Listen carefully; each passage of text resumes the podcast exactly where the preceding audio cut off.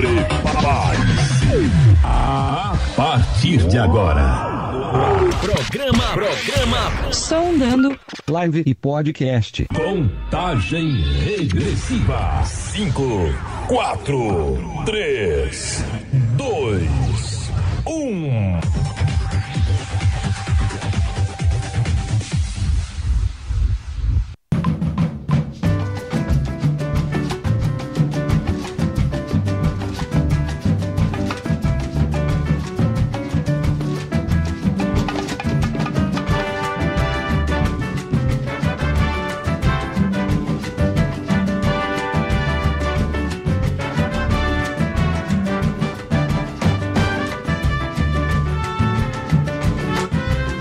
É isso aí, estamos ao vivo aqui no Sondando, mais um Sondando para você aqui direto no YouTube. E também você que não está assistindo essa live, não está vendo aí ao vivo, você provavelmente está em alguma das plataformas de podcast, Spotify, Deezer, tantas outras aí, Google, não sei o que. Estamos no iPhone também, coisa chique, mas estamos principalmente com ele aqui. Ele é baixista. Ele já tocou e toca com os maiores nomes do gospel brasileiro. Grava para mais produtores que você pode imaginar. É o maior comedor de comida japonesa que eu conheço. Ele perde para mim da marreta de força. Sabe aquela marreta que você tem que bater e dar subir um ponto assim? Ele perde para mim, é muito fraquinho. Estamos aqui com ele, ele mesmo, Denis Silva. Eita! e aí, meu amigo? Cara. Beleza? Beleza, tá tudo certo. Que isso, hein? Que apresentação, cara. Tô me sentindo no Holiday on Ice. Cara, é um prazer ter você aqui e muito obrigado por ter aceito o convite, cara. Muito obrigado mesmo. Que isso, bicho. Uma honra aí pra mim, você é parceiro. E, pô, espero que a gente não fale tanta besteira hoje. Eu espero que sim. Mas, cara, é... na verdade eu tava te falando até fora do ar aqui que eu, o Denis e o Vini Bez, a gente tem um negócio de panela. É uma história interna nossa que, assim, é só. É, é só, é só sabendo pra saber. Mas é uma coisa assim que eu queria que ele fosse ou antes ou depois do Vini Bez, que eu já convidei o Vini Bez, já tá marcado com ele aqui também, mas não rolou. Rolou que o acabou o o André Nieri não não deu pra ele participar hoje. E aí eu corri no Denis porque eu sei que ele é um vagabundo, não faz nada da vida, fica em casa o dia né, inteiro. Fica em casa o dia inteiro, eu sabia que ele não ia não ia fazer nada, então eu falei, Denis, vamos adiantar esse negócio aí, porque eu já tava conversando com o Denis já faz tempo já, né? É. Mas eu queria que fosse o Denis e o Vini, ou o Vini depois o Denis. Mas aí não deu, mas tudo bem. Cara, Denis, fala pra mim, como é que você começou nesse negócio de contrabaixo? Foi um negócio que. Porque assim, tem aquela velha história de contrabaixista, né? Ah, o instrumento, ninguém quis tocar contrabaixo, surgiu, eu tive que abraçar. Como é que foi? Cara, vamos se dizer assim, vou bem do, do- do- dos primórdios, assim. É, na verdade, eu comecei a tocar violão, né, cara? Né, tipo assim, bem fraquinhos, acordezinho, bem na moral. Porque meu irmão tocava violão na igreja, né? Ah, Então, eu ficava vendo ele tocar e tal. Minha mãe cantava no louvor na época e tal. E eu, molequinho, só sabia chutar bola dentro da igreja, né? Beleza, mas aí eu comecei a me atentar e fiquei interessado olhando as coisas. E aí meu irmão tinha uns, umas revistinhas, né, bicho? Com, uma cifra, o jeito que coloca cada dedo em cada lugar e tal. Isso aí, sei lá, com uns 8, 9 anos de idade, cara. É, Aí eu comecei a pegar o violão dele, assim, comecei a colocar os dedinhos, assim, pra saber qual é que era. Aí eu colocava, saía aquele som todo xoxo, todo, né, sem dedo calejado, sem nada. Mas meu início no, no violão foi desse jeito. Aí eu fui aprimorando, pegando uma coisa em outra. Meu, a minha transição pro contrabaixo, olha que doideira. Não foi nem tanto isso, tipo assim, ah, tava lá e, e- e- e- tipo, fui lá e peguei. Cara, eu fui forçado a isso. caramba! Por quê? Olha só, eu fui pra uma igreja, eu era uma batista, né? Uma igreja que eu era. Ah, Foi quando eu comecei a fazer esses acordes. E aí eu fui pra Assembleia de Deus, né? Saí da Batista, fui pra Assembleia com a minha família e tal. ah, E lá eu conheci um, um, brother que virou meu irmão, tipo assim, ele não é de sangue por um erro de percurso, tá ligado? que é o Éder Vicente. Hoje ele é guitarrista de muita gente, toca com a Gabi Amarantos, com o Rashid, é produtor musical do Rashid. Ele, a gente teve um, um nosso início de música muito junto, assim, né? E a gente é muito parceiro, dormia um na casa do outro, aquela coisa toda. É... Aí, bicho, ele também tava nessa mesma coisa, treinando violãozinho, mesmos acordes, os dois pivetes, de 8 anos de idade. Beleza. Então, o que acontece? Ia pra igreja, Assembleia de Deus, para quem já foi, ou, ou quem é, ou já foi da Assembleia de Deus, sabe que é oportunidade, mano. Até pro periquito que tá lá fora lá pra cantar, tá ligado? Antes da pregação, negão, tem o Rock in Rio rolando. Então, tipo, aí as crianças tinham oportunidade de cantar o hininho delas, tal. Todo domingo era lei, crianças, juventude, ligado. juniores, tá ligado? Tô ligado. Aí, mano, a gente foi pro ensaio, tipo assim, tinha ensaio de terça-feira das irmãs dentro da igreja e o ensaio de crianças no, no porãozinho atrás. Beleza. E foi eu e o Éder lá pra ensaiar com as crianças. Com dois violão aqui, ó. Do Nick de novo. Aí, mano, o líder do, do, do- das crianças, ele era guitarrista. Aí ele foi e falou assim, cara, vocês estão com dois violões, né? Aí ele falou assim pra mim, faz o seguinte, você faz só as, as primeiras notas do- dos acordes que você tá fazendo aqui, ó. E aí você, você toca só a primeira, assim, ó. E aí ele vai fazer o acorde e você só toca a primeira. Beleza. Falei, ok, vou tocar. Fui, comecei a tocar as primeiras notas, assim, aprendendo e tal, o que ele tava falando. Mas, na minha cabeça, eu tava tocando violão ainda. Né? De uma forma diferente, mas É. eu tava tocando violão. Aham. Falei, ah, beleza. Aí, cara, nisso ele falou assim, ó, eu vou te, vou te colocar no baixo, porque é o que você tá fazendo aí e tal. Se, se você gostar, e aí é, fica legal, porque aí vocês conseguem montar um esqueminha legal, guitarra embaixo, violão embaixo. Aí eu falei, tá bom, não sei quem, mas tá bom. Aí eu comecei a prestar atenção nos caras da igreja, tocar os baixistas mesmo, né? Sim. Na época tinha um maestro lá de, da orquestra que chamava Isaías.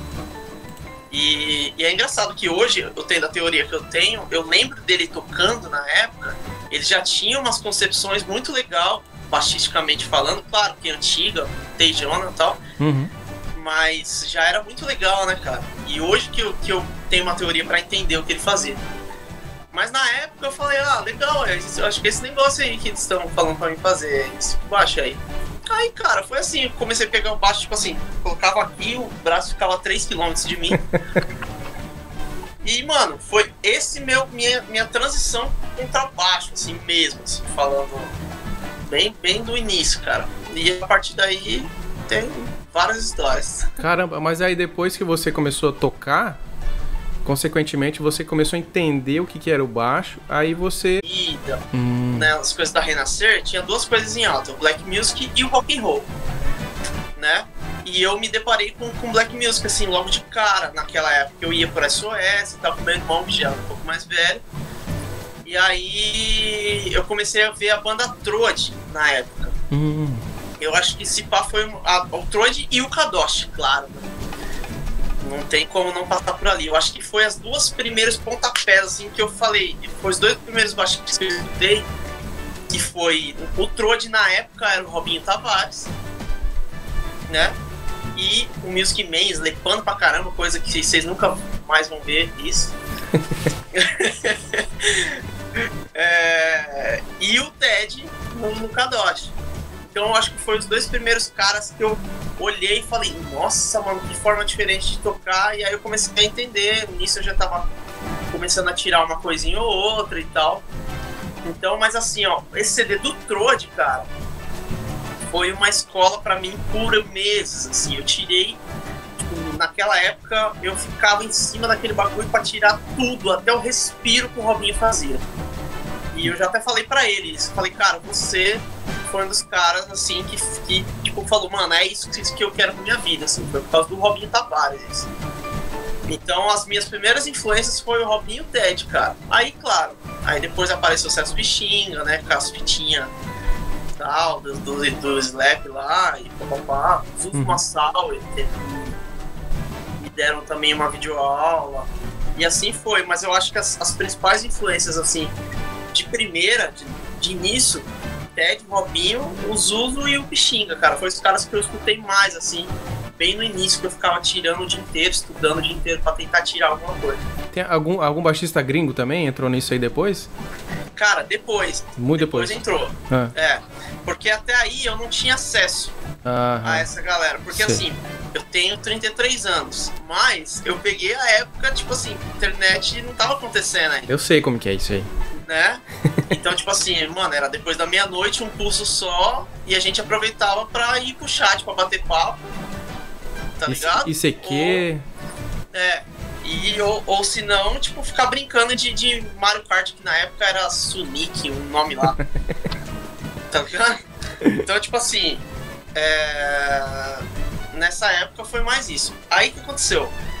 Um pouco mais velho, eu conheci um brother que ele, ele começava a baixar as músicas, tipo CDs e tal, que ele tinha internet na casa dele. Uhum. Tipo, internet, sei lá, de 4 megas. Bombando. Era uma, era, era uma nave naquela, nessa É, época. era, mano, era via wireless, não era nem fibra ótica, tá ligado? Aí, mano, ele, ele baixava tudo. Aí ele meio começou a me mostrar umas coisas. Ele falou assim, cara, você já escutou isso aqui, ó? Aí, por exemplo, me mostrou um CD do Miller. Aí Hum, eu, maluco, que que é esse bagulho, véi? Aí depois ele foi e me mostrou o Uten. Aí desgraçou minha vida toda. aí. tá ligado? Aí ele que mostrou o Marcos Miller, ele mostrou é, o Victor Uten, ele mostrou Richard Bona, saca?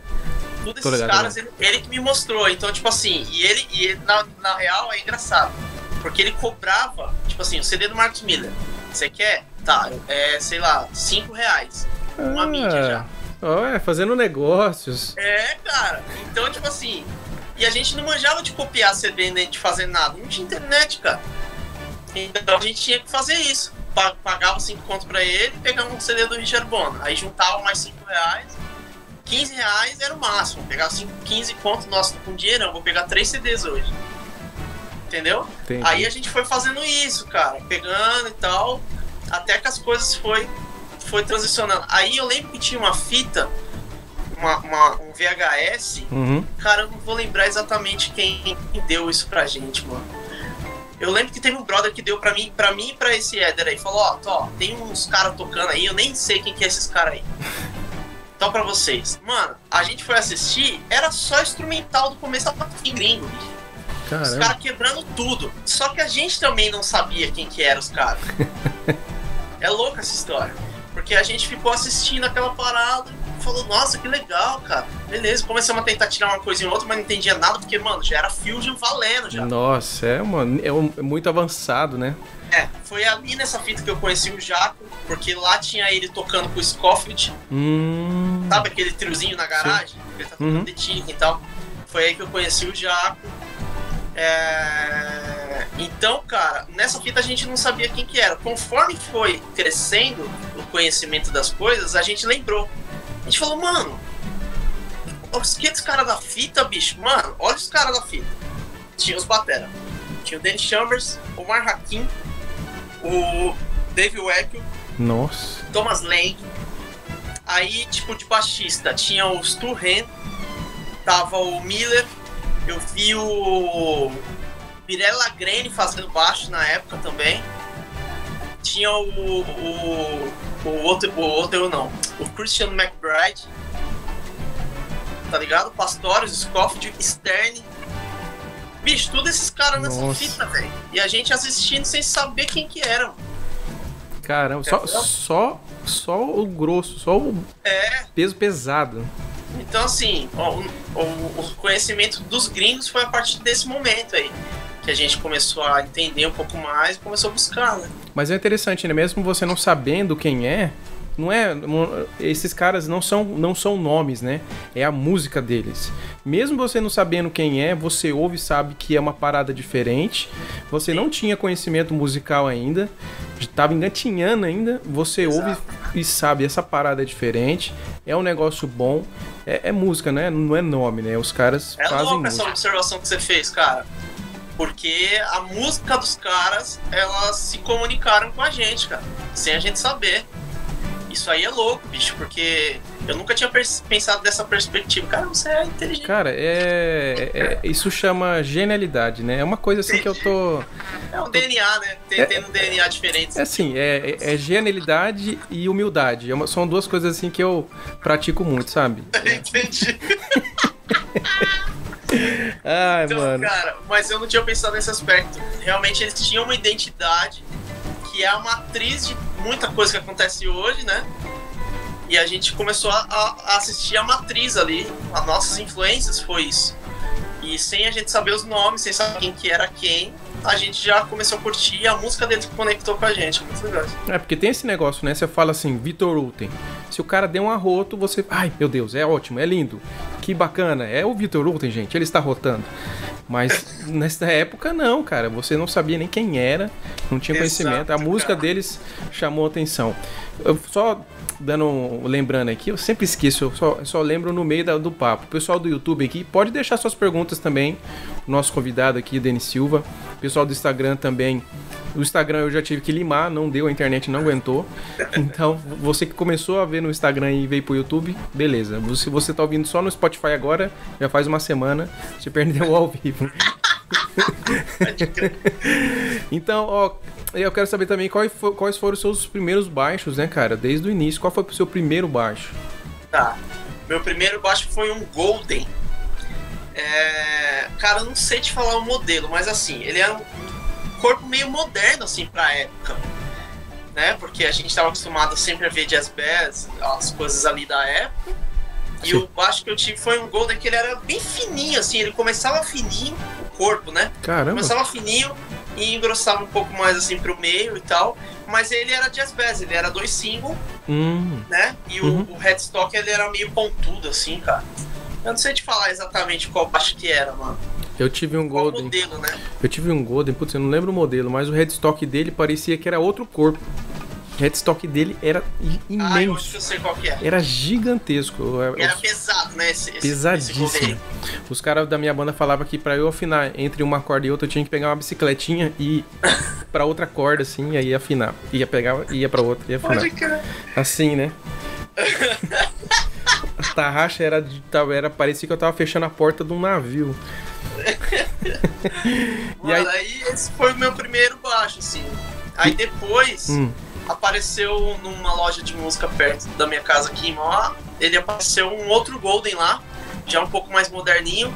E ele era. Ele era Precision Special, né? Com Ah. na ponte. Uhum. já era mais moderninho e tal. E aí eu troquei. Eu vendi esse que eu tinha e peguei esse outro Golden. Né? E aí desse Golden, aí eu dei um salto. Aí aí lascou. Porque aí eu já fui pro Fender.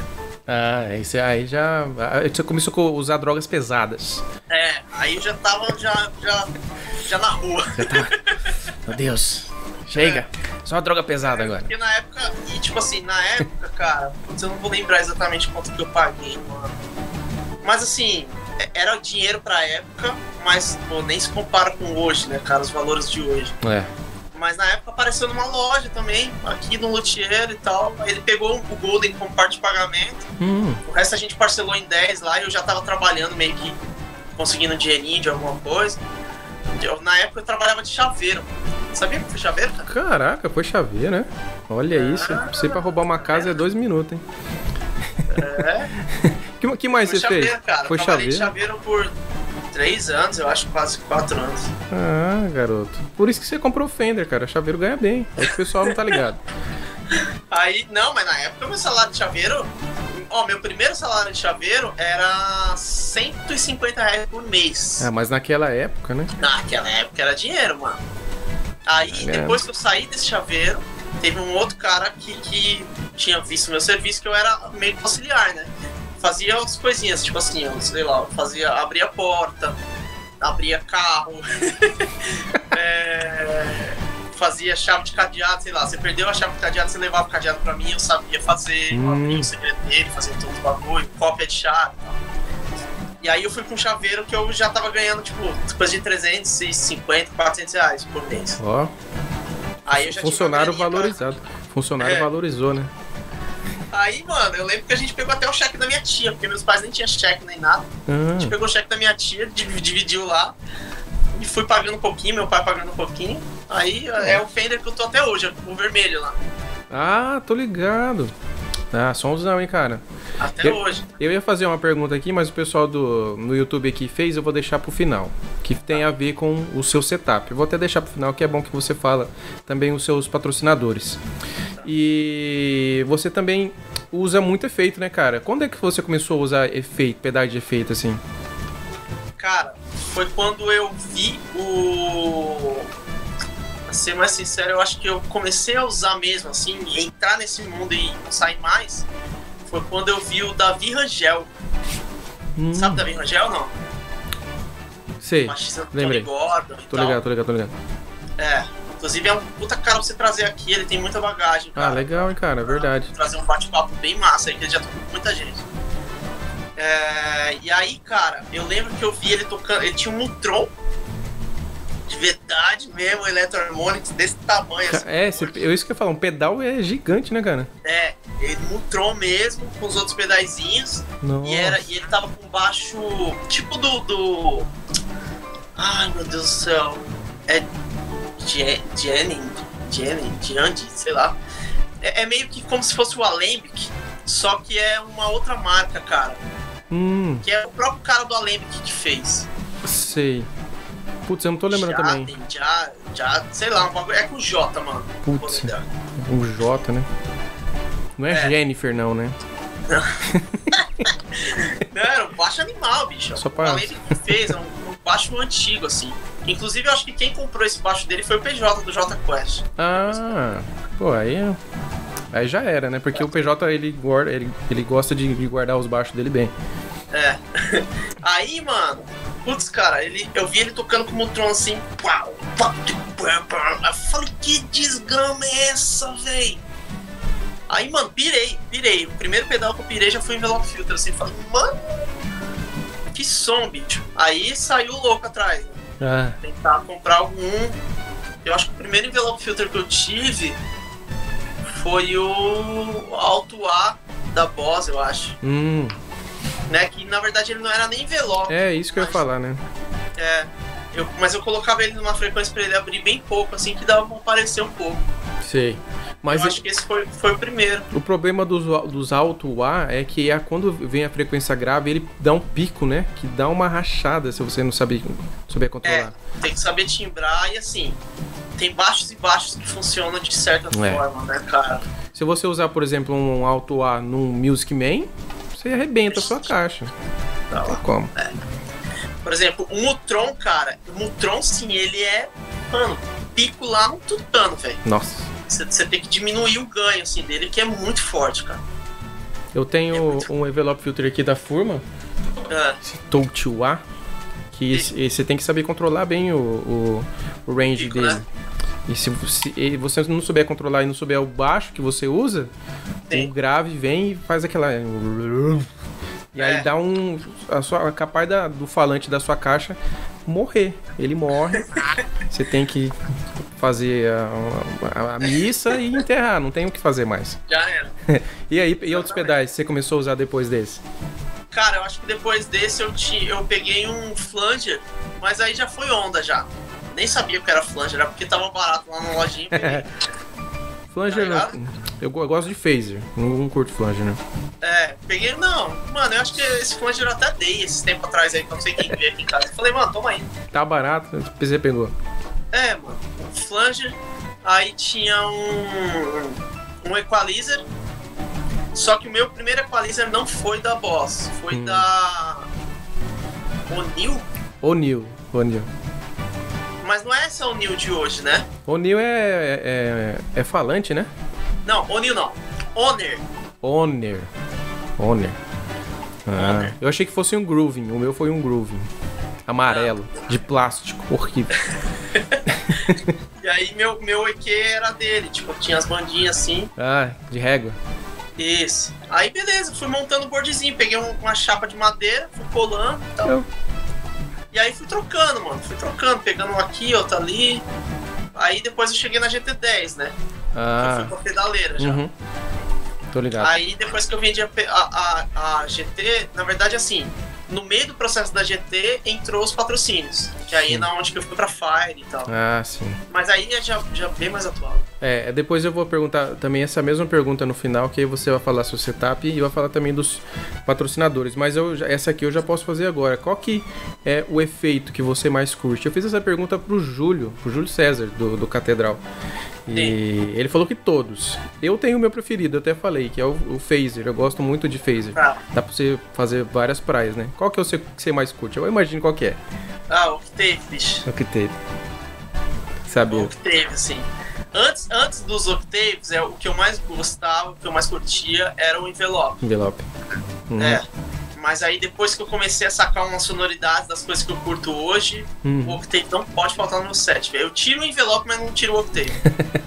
Ele, ele, o teve, ele pra praia que você tira e até pra, pro, pra praia que você tocou, que nem tipo o Triton X, ele encaixa bem pra caramba, né, cara, na É. parte do solo. O, o- Mas sabe o que é doideira, cara? Ah. Eu, eu tenho. Eu tenho. Não vou dizer que eu tenho sido referência, porque não é dessa forma. Mas eu tenho tido. Eu tenho conseguido despontar o- o- os efeitos da, de oitavadores no worship, cara. Na Sim. coisa de pop rock, na Uhum. coisa do barulho que eu toco lá. Muito lugar que eu toco, depois chega em box bombando aqui pra mim no, no Instagram. Mano, o que, que você usou lá? O que, que não sei o que? Pá, pá, pá. Porque eu soube encaixar a parada pra ficar bonito, entendeu? Pra você falar, mano, chegou, mano.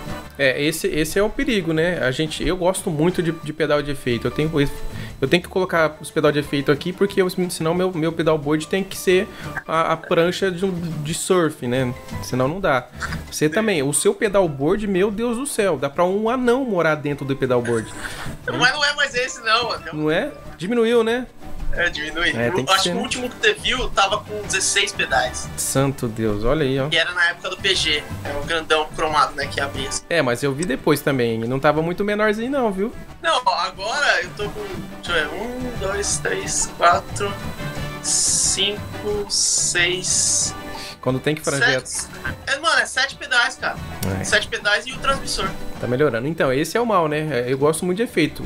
O duro é quando você perde a mão. Aí você começa a usar drive na, na música lenta. começa a usar o oitavador com três oitavas abaixo. Fica parecendo um, Oi, Não, oitavador com oitava acima. a oitava acima. Aí o guitarrista já te olha assim e fala: É, desgraçado. Mas é assim mesmo. Agora vamos pro segundo bloquinho. A gente vai entrar na parte profissional desse rapaz, Denis Silva. Vamos lá. Você está ouvindo? Sondando Live e Podcast.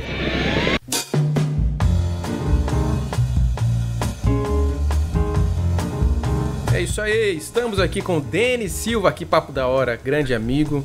Sabia que esse papo ia ser da hora, muita risada, porque toda vez que a gente se encontra, é, eu saio com a mandíbula doendo, que a gente fica dando muita risada, cara. Dando cãibra, né? Cãibra na mandíbula. Eu lembro daquele, daquele TDT de 2015, que a gente ficou o dia inteiro juntos. A gente comeu, a gente fez uma sacanagem, negócio da pulseirinha lá. Você lembra? Espero que o William não esteja nessa live, né, bicho? Tomara que sim, tomara que sim, porque dificilmente, não sei se eu vou conseguir no- em algum outro TDT, só se voltar sem São Paulo. Mas a gente fez um negocinho da pulseirinha que eu queria comer aquele fundi. Eu queria comer aquele fundi. Se eu não comesse naquele dia, eu ia passar mal. E a gente. eu nem precisou, na verdade, da sacanagem da pulseirinha. É, Nem precisou, mas, mas foi engraçado, foi bem da mas hora. deu certo, né? Foi massa, aquele, aquele ano foi massa. Ô, Denis, eu quero saber agora da sua parte profissional. Quando é que você começou a se profissionalizar tocando contrabaixo? Cara, meu primeiro. Eu, eu acho que. Eu comecei a sacar que dava pra mim ganhar grana com isso, ser profissional com isso, quando eu fiz meu primeiro trabalho e ganhei meu primeiro cachê, Hum, né? Tocando. Aí eu falei, opa, dá pra, dá pra fazer alguma coisa com isso aí. Né? Que é o seguinte, eu sempre toquei na igreja, papapá, beleza. né? 14, 15 anos, 16. Aí eu acho que com, com 16 para 17 anos, na minha sala da escola, tinha duas amigas que chama é, Aline e Nathalie. Né? E aí elas tinha, tem mais uma irmã, que é a Lilian, e elas formavam um trio Vibrações, que é um trio de choro, de MPB e tal, né? Hum, E aí, mano, achei que fosse um trio espírita. pode crer, né? Trio Vibrações. Estou sentindo vibrações aqui nesse, nesse instante. Tomara que elas estejam assistindo a live. Um abraço pra vocês, viu, trio espírita? Quer dizer, trio. Pô, se elas tivessem assistido ia ser bom demais. Não, cara, é, é quase impossível. É, e aí, cara, é, elas tinham esse trio de choro MPB e tal. Aí elas entraram num festival de música popular brasileira pelas escolas, né? Por exemplo, na época a gente estudava no Hans, que é uma escola aqui próximo. E aí elas, tipo, apareceu lá do nada, concurso de música MPB, isso aqui lá entre as escolas intermunicipais. Hum, E aí elas foram se inscreveram pra cantar lá. Beleza.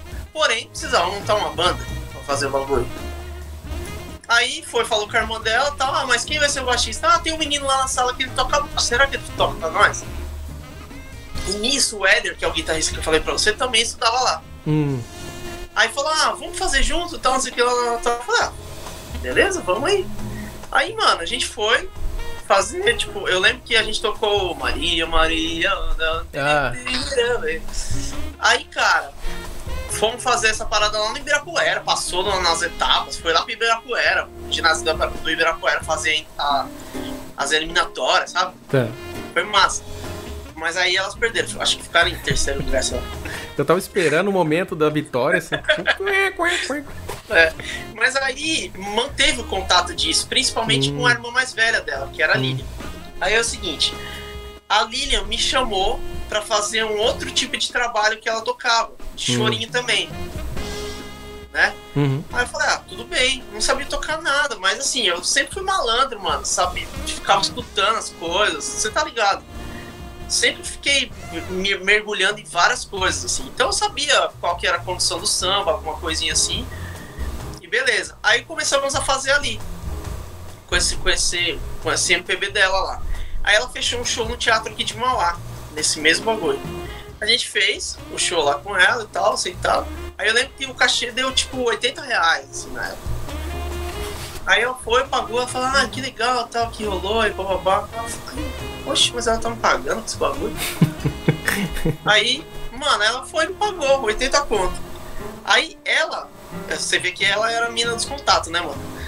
Tipo assim, ela também era cantora de uma banda de baile, de Hum. eventos, na época. E o mesmo baixista que tocava com a parada de MPB dela, que tinha feito dessa gig, caiu da banda de baile também. Que eram Hum. os mesmos amigos, sei lá, que treta que rolou.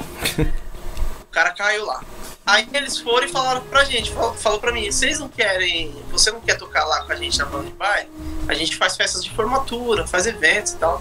Ah, beleza, mano, vamos aí.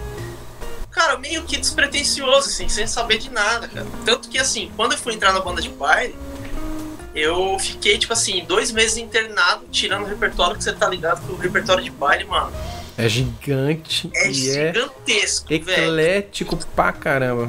É, e na época, assim, eu tirei, sei lá, coisa de 160 músicas. Nossa. Tá ligado? Com todas as fórmulas e tal. Na época, mano, a zeradinha, ixi, decorou que decorou que nem água. E não é só, Tá e não é só decorar as músicas, você tem que. Às vezes as músicas têm ponte entre uma e outra, você tem que estar Esse. ligeiro, cara. Aí, mano, decorei tudo, papapá, e a gente marcou os ensaios, porque a- aqui em São Paulo os caras falavam que era temporada. Ó, vai ter a temporada de formatura em janeiro, fevereiro. É. Então, a- em em novembro, dezembro, a gente tá, tem que estar ensaiando pra chegar em janeiro, pau no gato. Beleza, mano. Começamos a ensaiar, então a gente ensaiava por bloco, né? Ia em casa, tirava qual que eram as músicas do bloco e ia lá, sei lá, toda semana ensaiando. Aí beleza. Até que teve esse primeiro baile, tipo assim, 4, 5 horas de play, mano. Uhum. Só que, mano, eu nem sentia, porque pra mim tava, tipo assim, sendo meio que diversão, assim, Ah. tá ligado? Sei lá, tava. Era um bagulho que falava. Cara, da hora tocar aqui, né? Um eventão, palco, luz, fumaça, caramba, quatro. É, aí, mano, eu toquei lá e, tipo assim, na época eu ganhava 170 reais por baile. Você vê hoje, tipo assim, você fala, mano, caramba, 5 horas. Mas enfim. Aí, cara.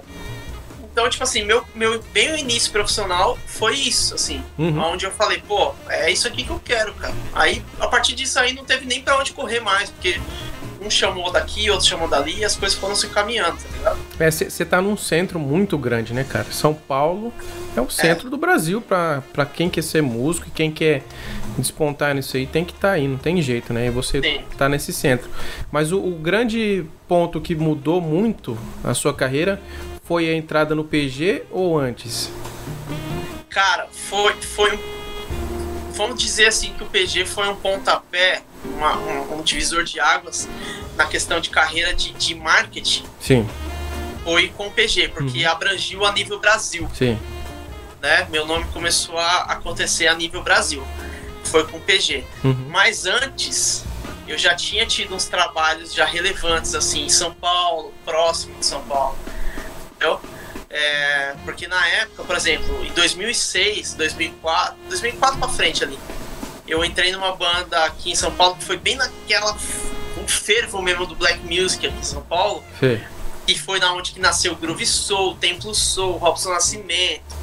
Tava um fervo, cara. Todo mundo escutando só black. Festa black pra tudo quanto é lá nas igrejas. Eu entrei numa banda chamada Dream Voices, Sei. né? Onde eu era artista também, né? Supostamente. Eu não era banda de apoio, eu Sim. fazia parte da banda em si. Eu, Uhum. China de Castro, Leandro Fernandes e o, e o Duca Andrade, que era a banda, né? Então a gente gravou um disco ali, na época teve participação do Pregador Lu, do Robson Nascimento, é, dessa galera toda aí do gospel, né? E aí com esse disco a gente ganhou o Troféu Talento, que era um- um- uma premiação no Credit Card Rock em São Paulo. A gente ganhou como melhor álbum Black Music do Brasil Ah, em legal. 2006. Então assim, já, já tinha começado uma parada relevante, sabe? Uhum. Mas assim, não era nível Brasil em questão de, de marketing e tal. Sei. E aí, depois que eu saí do Dream Voices, eu voltei a fazer banda de baile com umas bandas mais conhecidas aqui em São Paulo. E aí, depois que eu saí dessa banda de baile, que eu, eu teve um start assim, falei, cara, eu preciso trabalhar minha carreira, porque senão eu vou ficar aqui pra sempre e nada vai acontecer. Eu vou ficar só aqui, que é um, um trabalho justo, é um trabalho animal, inclusive é, um- é a melhor escola que eu tive na minha vida, foi o baile. É, mas em questão de carreira eu precisava voar um pouco mais, sabe? Uhum. Eu saí na época e entrei com a Dani Grace. Sei. Eu entrei na banda da Dani Grace. Então a gente ficou um ano rodando o Brasil, assim. Foi na onde eu conheci o Ed Oliver também. Que aí ele começou a me inserir em outros ramos, né? Que é de gravação e etc. Uhum. Mas depois que eu saí da Dani foi a convite do PG. O PG, os caras me indicaram e eu tava na Dani. Aí deu certo tudo e eu fui pedir saída na Dani e fui pro PG. Então no PG, pra marketing, nome, é, foi o divisor de águas. Foi o que deu boom no Brasil inteiro, assim. Não que eu sou conhecido no Brasil inteiro, né? Mas é, é, a nível Brasil foi isso. É porque no, no PG os caras querem saber quem que é a banda, né? Que ó, mudou o guitarrista lá. Quem eu que é esse guitarrista? Um pouco, um pouco da, da parada do rock and roll É, mesmo, o cara. estilo, né? O estilo. O estilo do rock and roll, os fãs de rock and roll, mano, eles querem saber o que que você usa, quer saber qual o seu nome, quer saber equipamento, qual disco, eles gostam dessas informações. É. É, é, isso, isso acontece, aconteceu muito com o Theo também, né, cara? Quando o Theo surgiu com o PG, pá, é o Theo. Aí o Theo saiu, quem que é o guitarrista? Quem que é agora? Tal. E aí Isso. isso acontece muito também. Isso é, é exatamente o que você falou, é o estilo, o rock, né? E, e então você não conhecia ninguém do PG, você não conhecia nem o Theo, nem, nem o Flavinho, nem nada, nem o Ivan. Cara, na época, eu, o Ivan é meu padrinho de casamento, né? Não sei se você tá ligado. Não. O Ivan é meu padrinho de casamento e o Ivan, a gente teve uma banda aqui em Mauá nessa época de moleque, que a gente tinha 16, Ah. 17 anos. Era eu, esse Éder aí, que é o guitarrista que eu falei pra você, o Ivan. Aí tem um tecladista chamado Junior Costa, que é daqui de Mauá também. E meu irmão, a gente tinha uma banda de black, chamada Atrio Soul. Hum. Entendeu? Então, Aham. tipo assim, por exemplo, meus primeiros trampos na noite foi com o Ivan. Ah. O Ivan. Então eu já tive, no começo de tudo, assim, também, bem nessa transição das coisas acontecendo, foi quando eu conheci o Ivan, que ele tocava com a Priscila Angel, só que ele já fazia os trabalhos na noite. E aí, mano, o bicho catou no, meu braço e a gente foi indo. Fui da canja e tal, daqui a pouco eu já tava tocando, sabe? Mas a sua entrada no PG não tem a ver com ele. Ele não foi ele que indicou. Cara, foi meio que. Foi ele e o Theo. Porque assim, eu conhecia o Theo.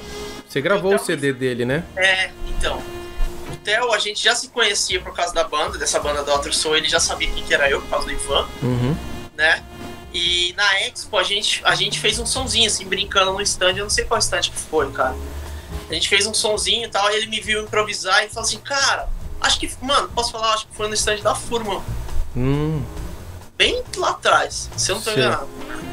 Aí beleza, ele me viu improvisar assim, ele, pô, bicho, você toca pra caramba e tal, mano. Eu tinha visto você tocar com o Ivan algumas coisas, mas não tinha visto você tocar dessa forma. Aí ele falou assim, pô, mano, tô gravando disco, você não topa participar e tal. Eu falei, pô, vambora. Aí eu fui, foi ali que eu tive um- uma aproximação a mais com o Theo, entendeu? Tô ligado. E aí quando o, o Ney pediu saída, tava, com- tava com o- os outros projetos no PG, Uhum. é, os caras já logo, o PG pediu indicações, né, pra todo mundo e etc. Só que, tipo assim, eu já conhecia o Ivan, já conhecia o Theo e já conhecia o Flávio. Aí lascou, mano, porque, tipo assim, um amigo do PG indicou um baixista pra ele, só que os três da banda indicaram o mesmo cara. tipo, fazendo a panelinha ali, tá ligado? Falando assim, ó, fala isso pra ele que eu vou falar isso. Fala- Foi assim, foi uma indicação totalmente natural, né? É, não, nada forçado. Imagina. Imagina. Mas, é, né, cara? engraçado. Sabe o que é legal? Ah, O próprio Ney, próprio Ney, na saída dele, fala assim, cara, tem um menino que é amigo dos caras e toca muito bem, é meu parceiro, bicho, tal, não sei o que lá, o Dennis, o próprio Ney. legal, legal. Foi- uma indicação do próprio Ney também, então foi muito natural, assim. Eu lembro que no primeiro, no primeiro dia que teve o ensaio, né, eu já tava meio que tirando algumas coisas e tal, é aquele meu jeito, mano, tipo assim, pintou uma oportunidade, eu não vou ficar esperando o cara mandar as coisas, eu já vou, mano, malhar já, pra na hora que ele pensar em mandar, eu já tô tocando os bagulho dele sem nem saber. Uhum. E quando você. Então, essa, a sua entrada no PG foi desse jeito aí. E eu conversei com o PG, eu fiz a live com ele aqui, o Sondano, e eu falei que aquele negócio que a gente tava conversando de tocar de palheta, algumas músicas. E aí ele deu uma volta pra poder falar que ele não tá tocando de palheta agora, mas ele deu uma volta. Se você estiver ouvindo aí, PG, você deu uma volta gigante. Porque É. eu falei tudo, né? E a gente tava conversando, eu nem lembro onde, eu acho que foi lá no Tajima de Twitter. No É. Soul Music, sei lá onde foi. E você tava falando, pô, mas não tava falando de uma forma pejorativa, tava falando assim, Sim. pô, essa música aqui o PG gosta que eu toco de palheta. Eu- aí eu sei que você não, não, não é habitual você tocar de palheta, né? Eu, porque eu me imaginei que você não fosse tocar de palheta. Eu falei, é verdade, tá? Não, é por causa do som, tal, tal, né? Aí eu falei pra ele, e o senhor, seu PG? Eu estou acompanhando o senhor agora e você não toca nenhuma música de palheta. Aí ele deu uma volta pra poder explicar isso. Mas foi engraçado acuar o menino. E como é que é esse negócio de, de- do PG pedir pra você tocar de palheta? Então, cara, porque assim, ó, o PG tem grandes referências lá de baixista. né? E uma das grandes referências que ele tem, se não é uma das maiores, é o Duff McCain, cara, Sim. né? E o Duff, bicho, é palheteiro, quase que ele não tem dedo, né? Tipo assim, de tanto que ele toca só de palheta, né? Tô falando assim, de uma forma brincando, né? O Glenn Hughes também. Isso. Então, cara, ele a, a grande formação dele assim, o Duff pra ele, mano, é tudo. Inclusive essa onda de usar coros do baixo que ele usa pra caramba lá, vem Sim. do Duff, porque a gente conversou muito sobre isso. Então eu tô te falando coisa que eu sei. Uhum. É, vem do Duff, essa onda de palheta vem do Duff. Tem muita coisa de riff que vem do Duff. Entendeu? Sei. Então, assim, é, quando a gente foi gravar algumas coisas, foi tocar exatamente, tipo assim, realmente eu não tenho essa onda de som, por exemplo, que você tem, que o Andreoli tem, né? Que é o baixo mais estaladão, Mais e pá. ata ataque, né? Né? Mais Eu atacado. não sou muito acostumado com esse tipo de, de som. Né? Eu, eu até, até influencia na minha execução, assim, a sonoridade, né? Porque eu escuto o instalado assim, eu penso que eu tô fazendo alguma coisa de errado. Por, falta de, de, de costume, né? Aham. Então eu não tinha esse costume de tocar dessa forma. Né? Então, tipo assim, eu fui com a cabeça que eu tinha de baixo, que é baixo um pouco mais aveludado, tal. E dependendo de, algum, de alguma coisa, não rola muito. Tem que ter uma parada um pouco mais estralada. E aí eu acho que quando inseriu a palheta, conseguiu Veio. chegar um pouco mais próximo do som, sabe? É, e é um, é um jeito de você fazer os dois timbres, né? Você consegue manter o seu timbre mais aveludado, você precisa de ataque, põe a palheta, Isso. o ataque já vem, você não precisa mudar nada a configuração. E aí eu acabei curtindo pra caramba também, bicho. Como tudo, né, mano?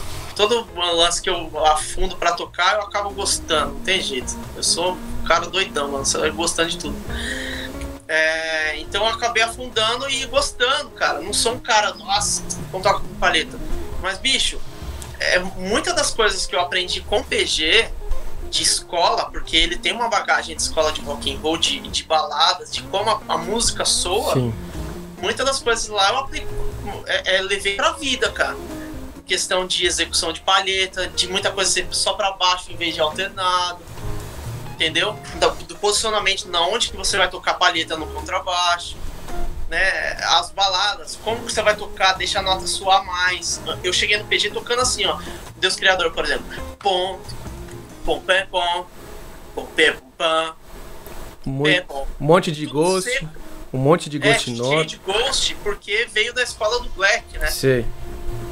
Então, assim, e aí na escola do- do- dos pops e tal, mano, é bombeiro, um, e deixa a nota soar, tudo acontecendo, né? Uhum. E aí depois eu comecei a sacar isso, mano, pô, isso aí me traz, tipo assim, me levou pra outro nível de gravação, inclusive, dentro de estúdio. Porque tem que ser assim, né, tocado as paradas, o baixo tem que abraçar e tal. Então, todos esses lances, mano, foi tudo com PG que eu peguei assim na época que eu entrei lá. É, foi da hora. E ele até explicou também que ele não usa porque o som dele já é desse jeito, já tem mais Isso. ataque. Então se ele pôr ataque, já, já tem ataque, ele põe paleta, vira um. Fica parecendo Sim. um, uma chinforínfula, fica muito estridente. E vai É, muito de momento também, né? Ele, ele eu sei que é um, cara que ele gosta muito também, é o baixista do Rush lá, o, Gerd Lee? é, o Lee. É um dos caras que ele mais gosta. Sim. Então, tipo assim, vai muito de momento, né? Às vezes Uhum. ele tá num momento curtindo pra caramba e tal, essas coisas. É, e sempre tem, tem esse negocinho. O, o Felipe já, o Andreoli já falou sobre isso. Eu já falei sobre isso. Tem esse negocinho do tocar baixo de paleta. Isso aí é timbre, gente. Timbre. Quando a É, música claro. pede, usa. Não pede, Claro. não usa. Exato, pronto, é isso aí.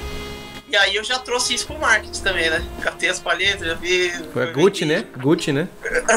É, Gucci. Tem, tem baixista vagabundo que usa palheta porque é vagabundo? Tem.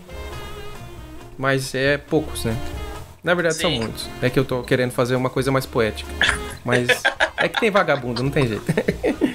e aí, beleza. Então, PG, aí você foi pro Baruch. E até eu quero lembrar que ah, e você falou que esse, esse negócio de quando você vai pra uma gig, você não, não quer, não tá esperando o cara, você já vai e já tira e já se prepara antes de precisar se preparar.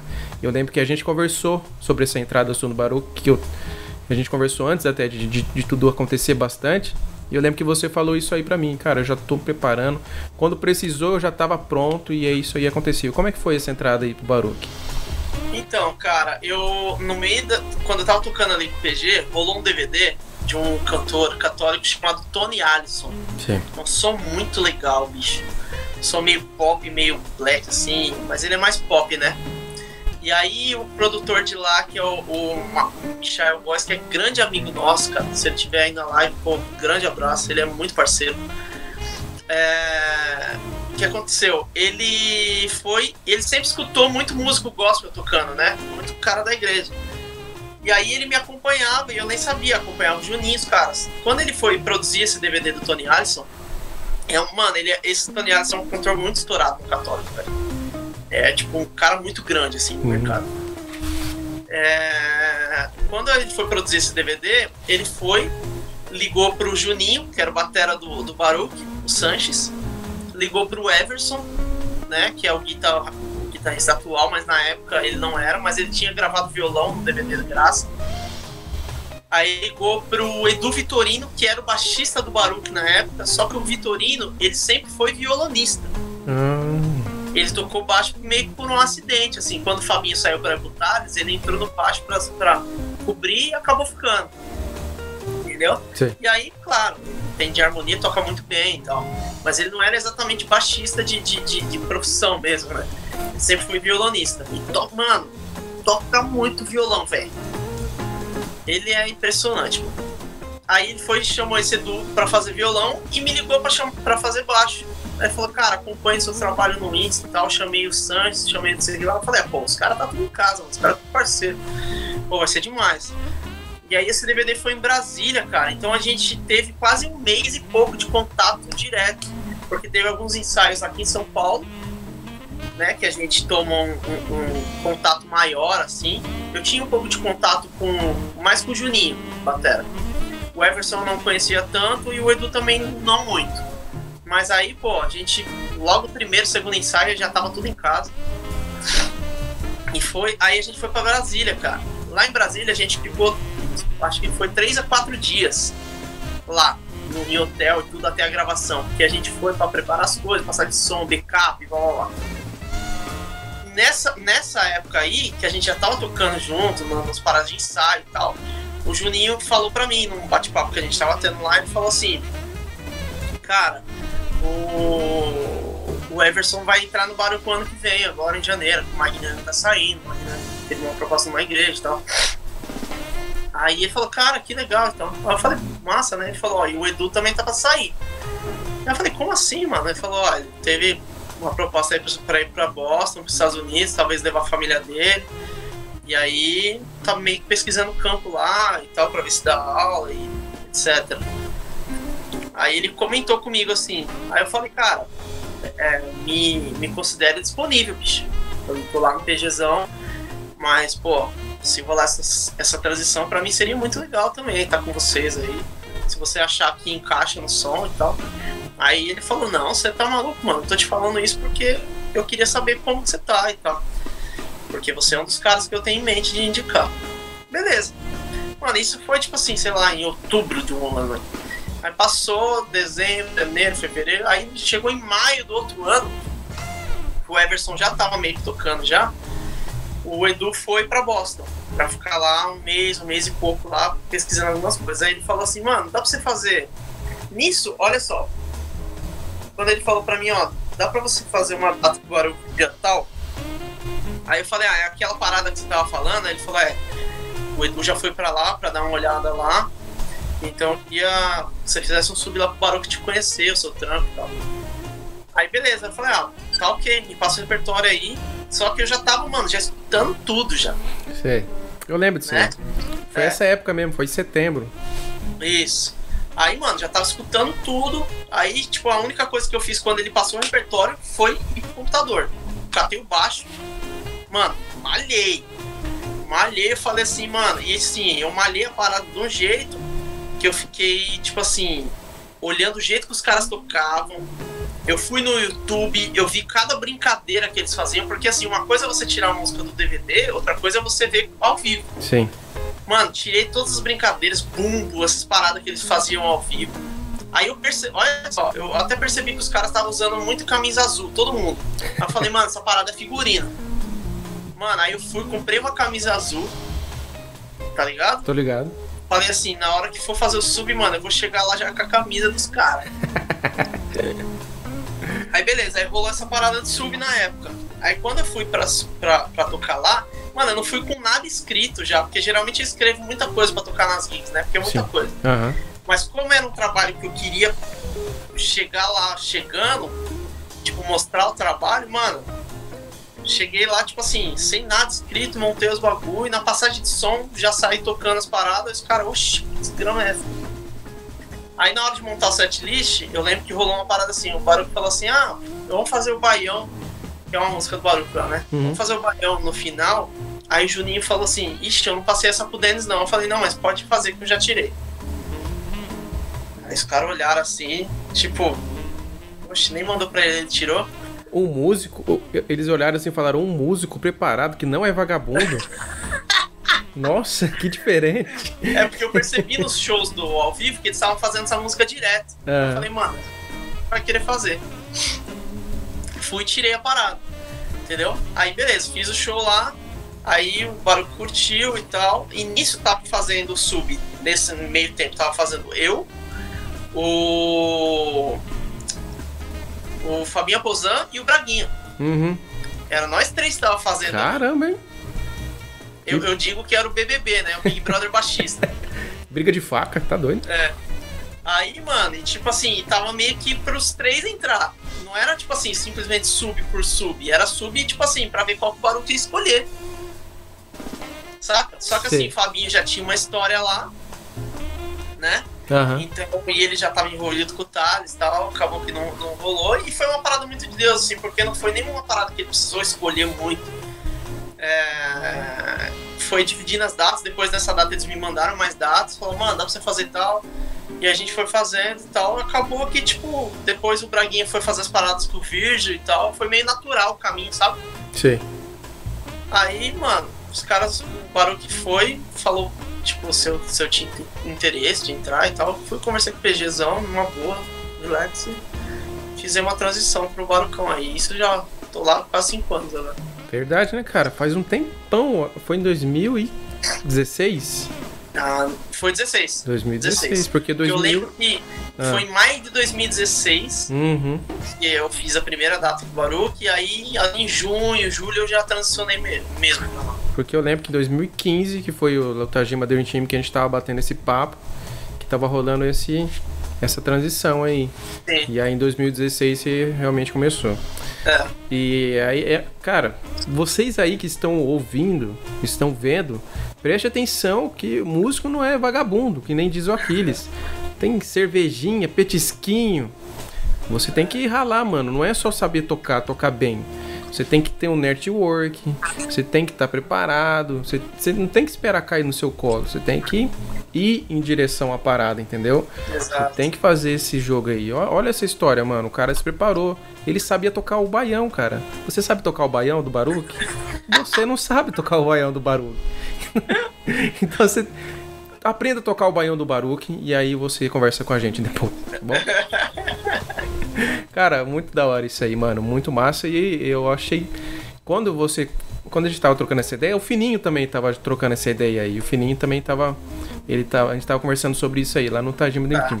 Olha esse time, gente. Eu tava olhando assim, de um lado o Denis e do outro lado o Fininho. Eu falei, o que eu tô fazendo aqui, gente? Ah, É, eu vou embora.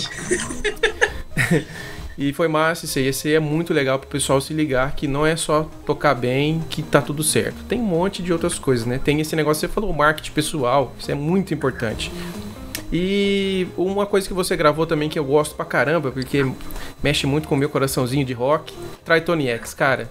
Que trabalho da hora, hein, velho? Pesado, hum, Pesado, velho. muito Pesado. massa. E Drop, como é drop dó. Drop Dó, cara? Você você usou lá aquele, né, na- nessa gravação, É. não foi? Foi.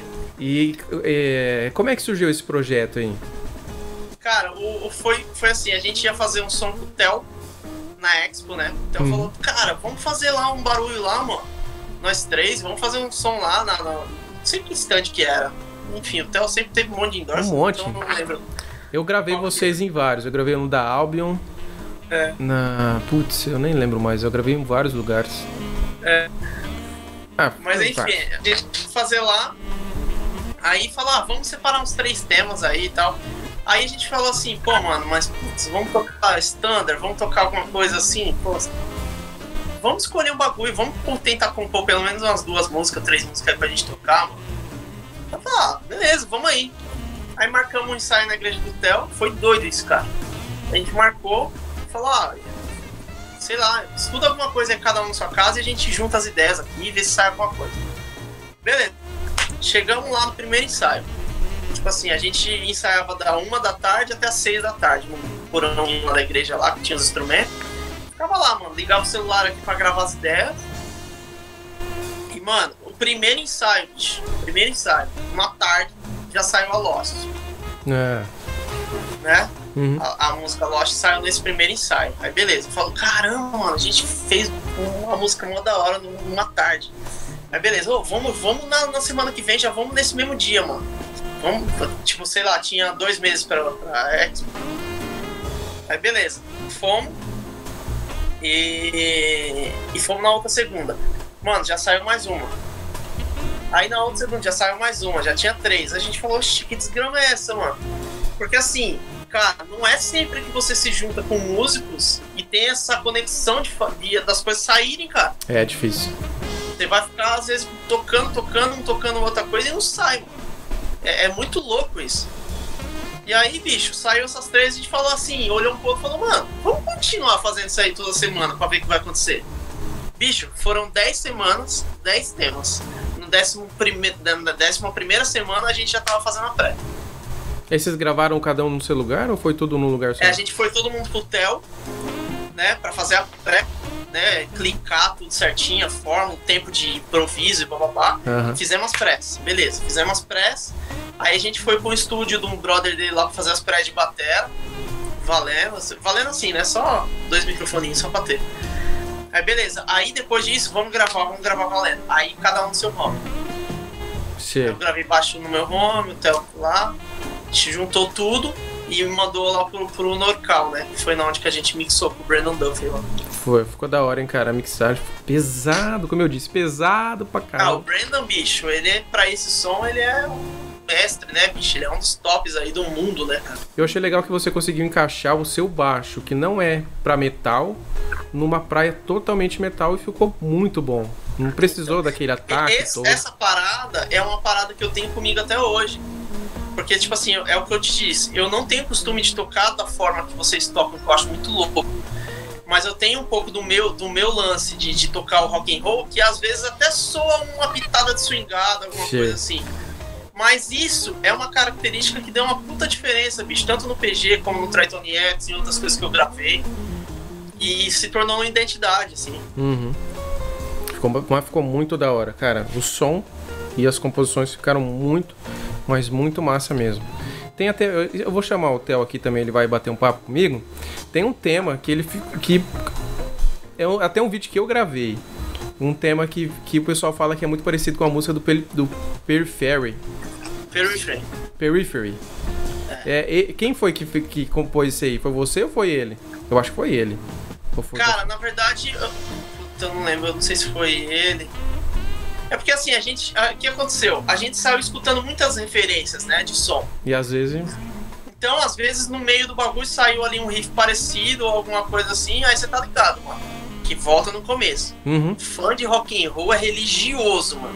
Aí, tipo assim, se teve três notinhas parecidas, pronto. Você plagiou o som dos caras, tá ligado? Mal, mal o cara sabe que 12 notas não tem mais, mais que isso no mundo. É, e, e é uma coisa automática de que quando você tá ouvindo uma parada, você começa a fazer uma parada e soa, soa bem pra você, é você tá lembrando, é a sua memória que tá te fazendo essa Sim. pegadinha. É. Você, a sua memória tá te falando, ó, isso aqui é legal, porque você já ouviu, mas eu não tô te falando que você ouviu, da onde você ouviu, continua fazendo aí que eu vou pregar uma peça em você, sabe, seu É. otário. E aí você. Tipo aqueles, aqueles bonequinhos do. do...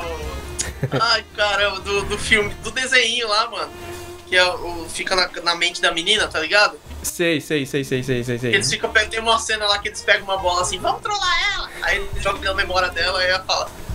É, muda, a música do. do, Muda- do, do chiclete lá, sei lá. muda totalmente, né? Ela tá de boa, assim, de repente surge uma ideia na cabeça dela, é, É. é a mente trolando. Então tem isso aí. Às vezes, eu- por isso que quando muitos, muitos músicos, quando eles vão compor, eles se isolam, não escutam nada, porque eles querem ter a, é, deixa, tentar a- deixar a mente flat, né? A mente limpa pra poder criar. Porque se você ficar ouvindo uma coisa e tentar e for compor, você não vai criar, você vai só reproduzir. Isso aí não é bom. É, às e vezes, às vezes acontece, né? e às vezes foi isso aí que aconteceu. É. E você tá pro- produzindo cursos? Tá, tem cursos já pra sair aí? Eu tô sabendo. Então, cara, é o seguinte, a gente tá engajando aí, tá, tá preparando material pra galera. Tem muita gente já de muito tempo me, me pedindo aula online, me pedindo curso, me pedindo umas coisas, e eu tava tentando organizar tempo, organizar na mente pra isso. Então, essa quarentena aí fez, tipo, eu consegui produzir muita coisa, né? Tanto o review do pedal DMT que eu lancei aí, é, vídeo pra, pra, pra, de unboxing, vídeo disso, aquilo tal. Eu consegui tirar tudo da frente, que eram as coisas que estavam é, devendo, né? Então, o curso também é uma coisa disso. Então, eu tô já montando o esqueleto já do curso. É, eu não sei datas exatas ainda, mas eu creio que logo, eu preciso lançar logo isso. Mas enquanto isso a gente está tá captando ideias e tal, e tá mostrando pra galera um pouco do que pode ser o curso aí. Então em breve, em breve a gente vai lançar. Eu não vou saber te falar datas exatamente, mas a gente já tá pesquisando, já tá escrevendo tudo essa parada. Tem o, o, o- sobre o que que vai ser o curso, assim, vai ser uma parada geral, sobre o que que vai ser. Cara, eu não sei se eu posso falar ainda. Eu acho que pode. Larga de ser besta. Cara, é, é porque, mano. Não precisa- falar falar tudo. que- aí os. Bom, enfim, vamos falar. É, tem sete, vai ter sete a oito módulos Tá. esse curso. Então vamos dizer que até o quarto módulo. do quarto módulo pra frente eu não vou falar. É. Mas até o quarto módulo eu vou explicar muita coisa de, de como executar as paradas do que eu faço já Sei. Né? Isso falando tecnicamente, desde de, de escalas, graus, é, forma de execução, é, técnicas e etc. Tudo bem detalhado, tudo bem explicado, entendeu? Então, tipo assim, aí do quarto grau pra frente é que vai, o bicho começa a pegar aí de algumas coisas que eu vou lançar. Uma dica, eu já tô entregando vários materiais pra vocês aí no Instagram. Então, se É. vocês estão curtindo as coisas de lá, vocês vão pirar no curso, porque tem muito mais aqui. Se você não segue o Denis no Instagram, é arroba Denis Silva. Arroba Denis Silva BX. BX. Todas as minhas redes, cara. YouTube, Twitter, tudo. É tudo unificado. Denis Silva BX. É, e uma parada que você faz também muito é gravação, né, cara? Grava pra vários, que nem eu falei na, na introdução aí, você grava pra vários produtores aí, a gente não consegue nem contar. Como, é, co- como é que você começou a fazer essa- esse trabalho aí? Então, cara, eu sempre fui curti muito esse lance de gravação, né? Mas Dois. assim, é como todo como todo circuito, ele é uma parada que demora pra você começar a se inserir, os Contar. produtores começar a confiar no seu trabalho, né? Então eu, eu digo que é o seguinte, o ponto chave, o ponto alto pra mim é, de gravação que deu um, um divisor de águas pra mim foi o produtor Ed Oliver, né? Que foi quando eu conheci ele na Danny Grace Sim. e ele já gravava muita coisa pra muita gente, pra muito produtor e produzia muita coisa também, né? Na época ele tinha produzido o CD da Danny Grace mesmo, tinha feito, eu acho que do, do David, não sei se foi David Fantasini, tinha os cantores gospel que ele já tinha feito. E nessa época que a gente tinha que tocar junto, ele curtiu. Ele falou assim, cara, putz, bicho, eu preciso colocar você pra gravar uns trabalhos comigo e tal, não sei o que lá. Eu falei, ah, beleza, bicho, vambora. Né? E eu não tinha tanta experiência assim de estúdio, né? Nossa, como cara de estúdio. Mas eu tinha uma bela noção já pela estrada e tal. Já tinha estrada, né? Já gravava algumas coisas, mas já tinha estrada. E aí, conforme a gente foi, foi fazer as gravações com ele, ele sempre filmava, até hoje. Quando alguém. É que hoje é muito online, né? Mas na época a gente ia na casa dele gravar e ele filmava muita gente tocando assim, Instagram, Facebook e tal, não sei o que lá. E nisso, cara, ele postando, todo mundo via, os caras que seguiam ele do ramo de gravação começou a ver. Sei. E aí as, as coisas começaram a pintar um pouco mais, né? De tipo, ah, bicho, pô, quero fazer isso com você. Aí eu gravei uma coisa, gravei outra, gravei outra, aí gravei os trabalhos do PG e tal. E aí foi, foi rolando. E aí quando eu comecei a. Eu comprei a plaquinha, né, pra me gravar até o CD do Trayton Yates e tal. Eu falei pro Ed, eu falei, cara, eu tô começando a tentar gravar online aqui. Se você puder me dar uma, uma referência ou algum lance assim, você me fala. Que aí eu vou. vou gravar aqui, né? E aí comecei a gravar online, cara, pra ele, assim, algumas coisas. E foi meio que gradativo, porque aí um cara chamou, outro cara chamou. E aí foi indo, cara. Um- uma indicação atrás de indicação. E aí, pô, eu curti pra caramba o trabalho de gravação. Investi pra isso, né? Montei meu home studio aqui e tal. Que graças a Deus hoje eu consigo tirar resultado de baixo aqui de estúdios grandes. assim. Legal. É mais uma forma de você re... re- Ixi, não vou conseguir falar. Rentabilizar. Consegui. Rentabilizar sendo músico, né? Porque Exato. músico não é vagabundo, como vocês imaginam. Músico trabalha muito. Tirando o Denis, que a maioria do tempo é vagabundo. Pô, você não tá ligado. A gente tá se falando aqui, tá chegando as mensagens aqui dos caras do FIFA. Falando assim, já tô na lobby, vocês estão online? Calma que tá acabando. A gente vai pro terceiro bloco Tô agora. saco, eu não vou jogar hoje não. Ai, ai, ai. Vamos pro terceiro bloco, responder a pergunta do pessoal aqui e pro joguinho do Eu Já, que eu preparei umas perguntinhas pra você aqui. Ei, Estamos apresentando Sondando Live e Podcast.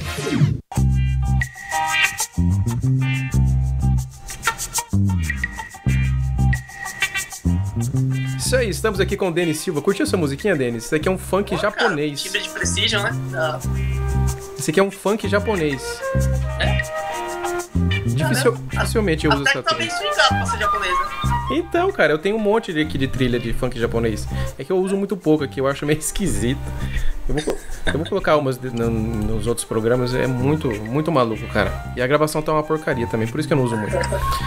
É, vamos lá. Vamos responder a pergunta do pessoal aqui do YouTube. Fizeram muito- algumas perguntinhas pra você. Inclusive algumas perguntas que eu já tinha já armado, mas é bom falar agora aqui que já responde eles.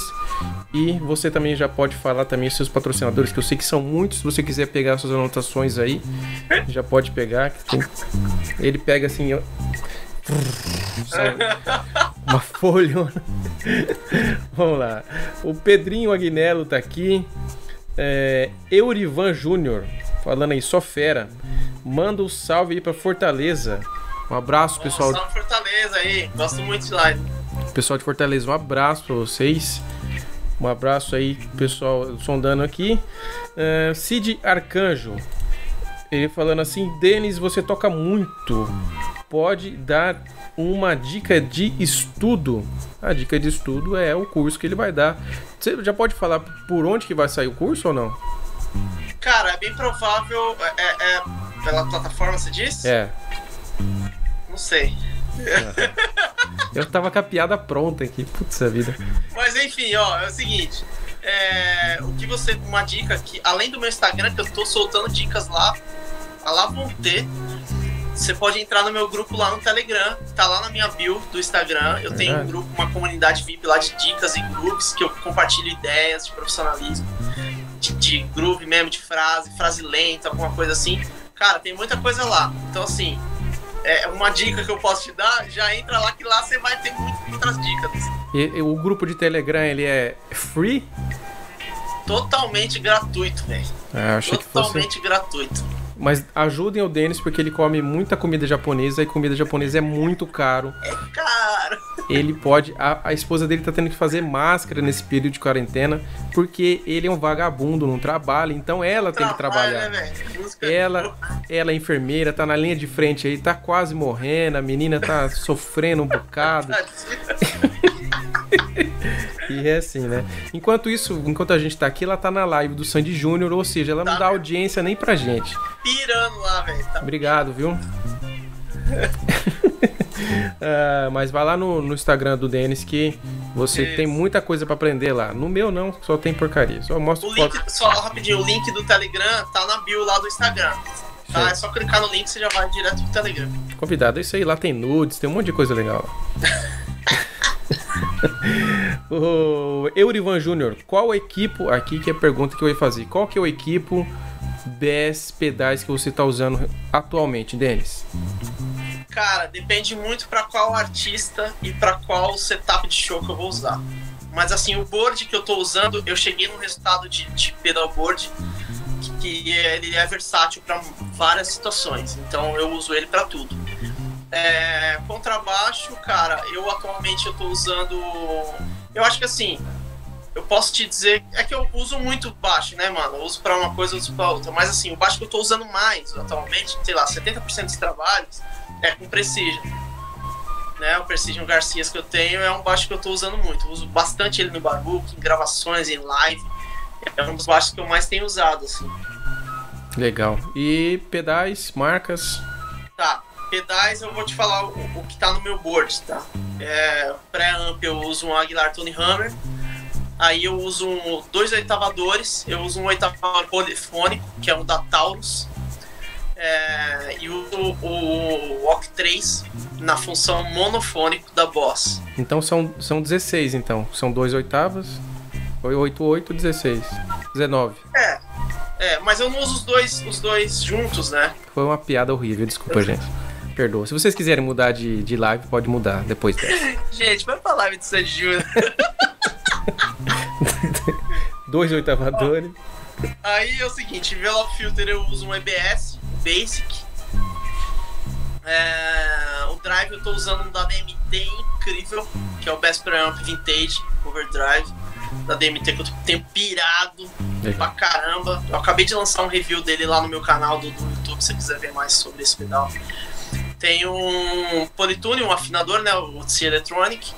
Aí o Relay G30, que é um transmissor da Line 6. Sim. E o compressor da Taurus também. É o que eu tô usando no meu board atualmente.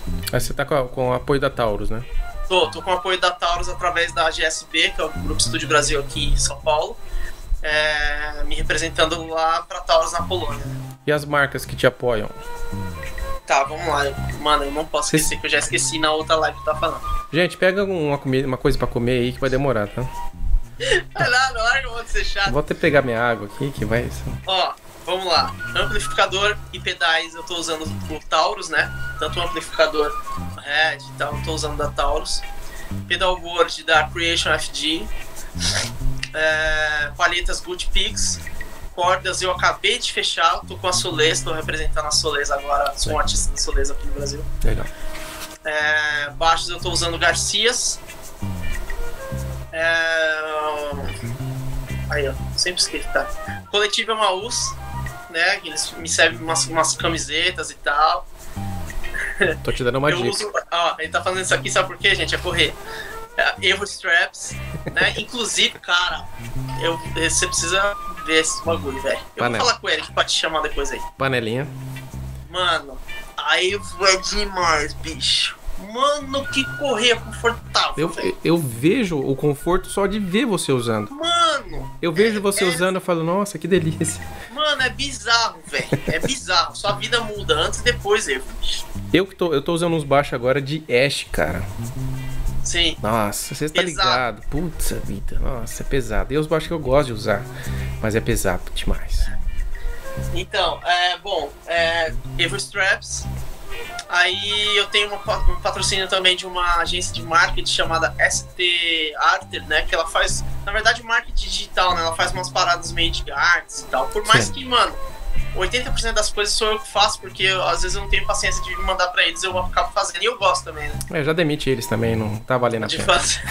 não, mas tem umas coisas complicadas assim que eu falo, vixi, aí não é pra mim não. Eu mando Não, para caras Então lá. recontrado. Inclusive, o logo meu foi eles que desenvolveram, tem várias questões que foi eles que desenvolveram, assim. É, e tá pintando mais parceria aí. Hoje, hoje mesmo eu já conversei com o cara, produzindo lá as paradas pra me mandar e em breve eu vou divulgar pra vocês aí mais uma parceria que tá entrando. E cabo, você não tá usando nada? Em breve eu vou divulgar uma parceria que, o cara tá me mandando. É de cabos, pronto. É de cabo, tá certo então. Vamos lá, Cid Marco Antônio. Qual que são as principais diferenças de tocar com o PG e com o Baruch? É o cantor, são dois diferentes. Um é o Pronto. PG e o outro é o. Não, brincadeira. Cara, eu acho que primeiro sonoridade total são dois mundos Muito. totalmente diferentes, velho, mas muito diferentes. Tipo, um você trabalha com afinação drop, é, com, com oitavas paralelas, com timbre diferenciado, com 500 Hz atenuado, e palheta, performance, é, todo um lance, cara né, com PG. E aí com Baruch é outra parada, mano. É um- às vezes é um cara mais conciso, dependendo da igreja. É uma parada totalmente gruvada, muitas vezes. Falando em, em plano de, de instrumento, no Baruch, o baixo vem quase em primeiro plano, velho, junto com ele, na cara, assim, Uhum. né? Que no rock and roll com PG já é um terceiro plano, quase. Né? Que a guitarra, a batera tá ali na cara e o baixo vem meio que ali tentando achar um espaço para fazer um gol. Agora no Baruch, mano, é quase na cara, assim, né? E isso foi um dos motivos também, pensando em, em carreira, que eu fui pra lá. Porque lá eu, eu ia obter um pouco mais de espaço, batisticamente falando. Entendi. Mas é, é, eu acho que é as principais diferenças. O Marco também tá perguntando dicas de como usar o, o, o oitavador, tipos de estilos musicais, etc. Tá. Cara, o oitavador é que vai depender muito da marca do oitavador, né? Por exemplo, eu tenho os dois, eu tenho o Boss e eu tenho o Taurus. O Taurus, cara, quando eu timbro ele pra função de octave mesmo com as duas oitavas, polifone, cara, o Taurus eu posso jogar a corda Mi, posso bater a corda Mi que ela não oscila. ela não vai ficar assim, ó, ih, ó. Sei. ela não vai oscilar de oitava. O boss já oscila. Dependendo da oitava. Você passou do lá pra trás ali, já era, mano. Já Hum. começa a zoar. Sei. Entendeu? Aí então, assim, a dica que eu dou, dependendo do, do oitavador que você for pegar, por exemplo, a maioria pega o boss porque é um mais conhecido, né? Uhum. Se você for pegar o boss, tenta tocar sempre ali da, da quinta casa pra frente, cara. Pra você ter uma sonoridade, tenta tocar mais, mais nas cordas, nas casas agudas, porque se você for muito pro grave, ele vai começar a embolar, porque as oitavas não vão conversar, tá? Entendi. Agora, se você pegar esses, esses oitavadores mais, tipo o Taurus, o Pog, o Microsynth, aí esses aguentam porrada, mano. Aí você pode tocar lá em cima que ele vem que vem. Mas eu acho que a o grande diferencial e o grande lance de dica para oitavadores é a região do contrabaixo. Aonde que você toca, aonde que você toca que ela vai soar melhor ou não. Sei. É, O Marco aqui falando que o Duca, que você falou aí, é um grande guitarrista. O André Ferreira falando, o Denis é muito monstro. Será que ela, pela feição, eu acho que ele pelo da rosto? feiura, né? Pode ser também. Né? Mas eu ele também tá- acho, cara. Ele tá falando aqui que você é uma das referências de baixista pra ele. Pô, Olha. massa, bicho. Tamo junto, cara. Você tá ruim de referência, inclusive. Idiota. O Rafa Groove, deve ser tecladista, né? Rafa Groove, não sei. Ou batera, né? Aí ele falou: encontrei o Denis aqui em Pira, deve ser Piracicaba, ou o Manicômio. Comprei o CD deles, escuto até hoje, top demais. Massa, bicho. Pô, demais. Muita gente me fala isso aí do CD do Triton X. Bom, esse CD é bom demais. Eu tenho ele aqui em algum lugar, porque eu salvei as músicas no computador. Quem tem Tá, CD tá no Spotify, tá nas, na- na- nas mídias também. tá no Spotify, né? Enfim, tá tudo lá. E o professor Silva Bez aqui, falando que você toca muito. Esses aí foram os pessoais aqui, o pessoal aqui do ah, YouTube. legal, cara. Agora, é, vou fazer um joguinho com você, o joguinho do Eu Já. Não sei se você conhece o joguinho do Eu Já. Você conhece? Eu vi com os caras aí, mano. Então você já sabe como é que é, né? Eu falo, eu já alguma coisa, se você fez, você levanta a mão, se não. Vamos lá, eu já, hein? Eu já recebi uma música ultra difícil de gravar e pensei em recusar, inventando que eu estava com diarreia. Cara, eu já recebi, Mas não mas recusou. eu não recusei. Meteu a cara. Meti a cara, meti a cara. Falei, bicho, é, me dá um prazo aí. Que eu preciso estudar e tal, mas não, nunca, nunca cheguei a recusar nesse nível, não. Mas eu já recebi. Você já deve ter recusado, mas foi por tempo, alguma coisa do tipo, né? Cara, gravação acho que não, cara, sabia? Gravação acho que não. Talvez assim, eu acho que teve alguns trabalhos de. ó, Que uma coisa é você gravar aqui no estúdio, que eu vou recortando, faço o que eu quiser aqui. Outra coisa é eu gravar ao vivo. Isso é de Isso complicado. aí é mais treta, mano. É tempo, Entendeu? né, cara? É um tempo ali que você tem que estar todo mundo te olhando. É, Putz, por isso exemplo, é- uma das lives é, não mais difíceis, mas mais complicadas tecnicamente que eu gravei, que eu fiquei estudando um tempo antes, foi a live do Joey Basílio. Ah, que é, da, da- que é eu, ele e o Alexandre Pozan, né? Que a gente Uhum. reproduziu o que a gente gravou no disco. Sim. Só que no estúdio, negão, você vem fazendo parte por parte, de boa. Lá teve que ser uma paulada só. Isso Então é foi um pouco mais difícil. Mas eu não cheguei a recusar nada assim, não. E isso não é. Não tô querendo dizer que, tipo, ah, o cara é bom, não. É porque, tipo assim, eu gosto de desafios e gosto de tentar fazer alguma coisa. E eu não tenho problema nenhum também de falar pro cara, mano, não, não tá rolando, não tô nesse nível tecnicamente. Eu acho que esse cara aqui vai ser muito legal pra você. Sim. É, eu também sou meio assim. Eu, quando vem uma parada difícil aí que eu curto mesmo. Se dependesse de mim, eu nem gravava a maioria das músicas que eu que eu que saí. Vai sair amanhã uma música que eu gravei do Xamã. Se dependesse de mim, eu nem tinha feito essa. É Mas é música- legal que desafia, né? É legal pra caramba. Você acaba aprendendo, né? Você sai da sua É. zona de conforto, assim. Exato. Apesar que Xamã é minha zona de conforto. Vai lá. Eu já. Eu já fervi corda velha. Já muito. Mas muito. Não foi pouco, não, mano. Foi muito, muito. Mas muito. Você tá louco. Já, já fi- e já fiz de todas as formas. Já fiz com sabão, já fiz com vinagre, já fiz com sal. Já fiz com bicarbonato, já fiz com WD. Não, você tava fervendo a corda ou tava fazendo seu almoço? O que que. É, mano. Você já e fer... a, assim, a, a melhor forma, vou te falar, a melhor forma que eu encontrei de todos Aprenda. não foi ferver. Foi thinner na garrafa e, e chacoalhar o thinner na, na, na corda. Ela segura quanto tempo mais? Cara, eu já senti que segurou quase um mêsinho aí, um mês e pouco. Aí, ó. Tá vendo? Você tá, tá precisando muito da corda. Thinner. Põe Mas, mano, fogo. é tipo, é, assim. Risca um claro, fósforo.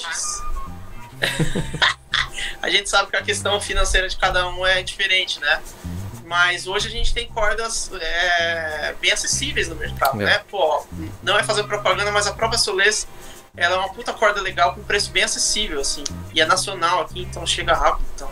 É, eu, eu falo, eu até fiz um vídeo falando da corda Steinberg, que é uma corda que eu tô usando aqui. Sim, Sim, é, mano, é cinquentão um jogo, cara, cinquentão assim. é, é acessível, né? É um valor muito acessível. Não é pra você sair pra tocar, vai aguentar muito tempo, mas dá, dá uma segurada tranquila aí. Isso, é. Você fez a sua propaganda, eu quis fazer a minha, tá? Então.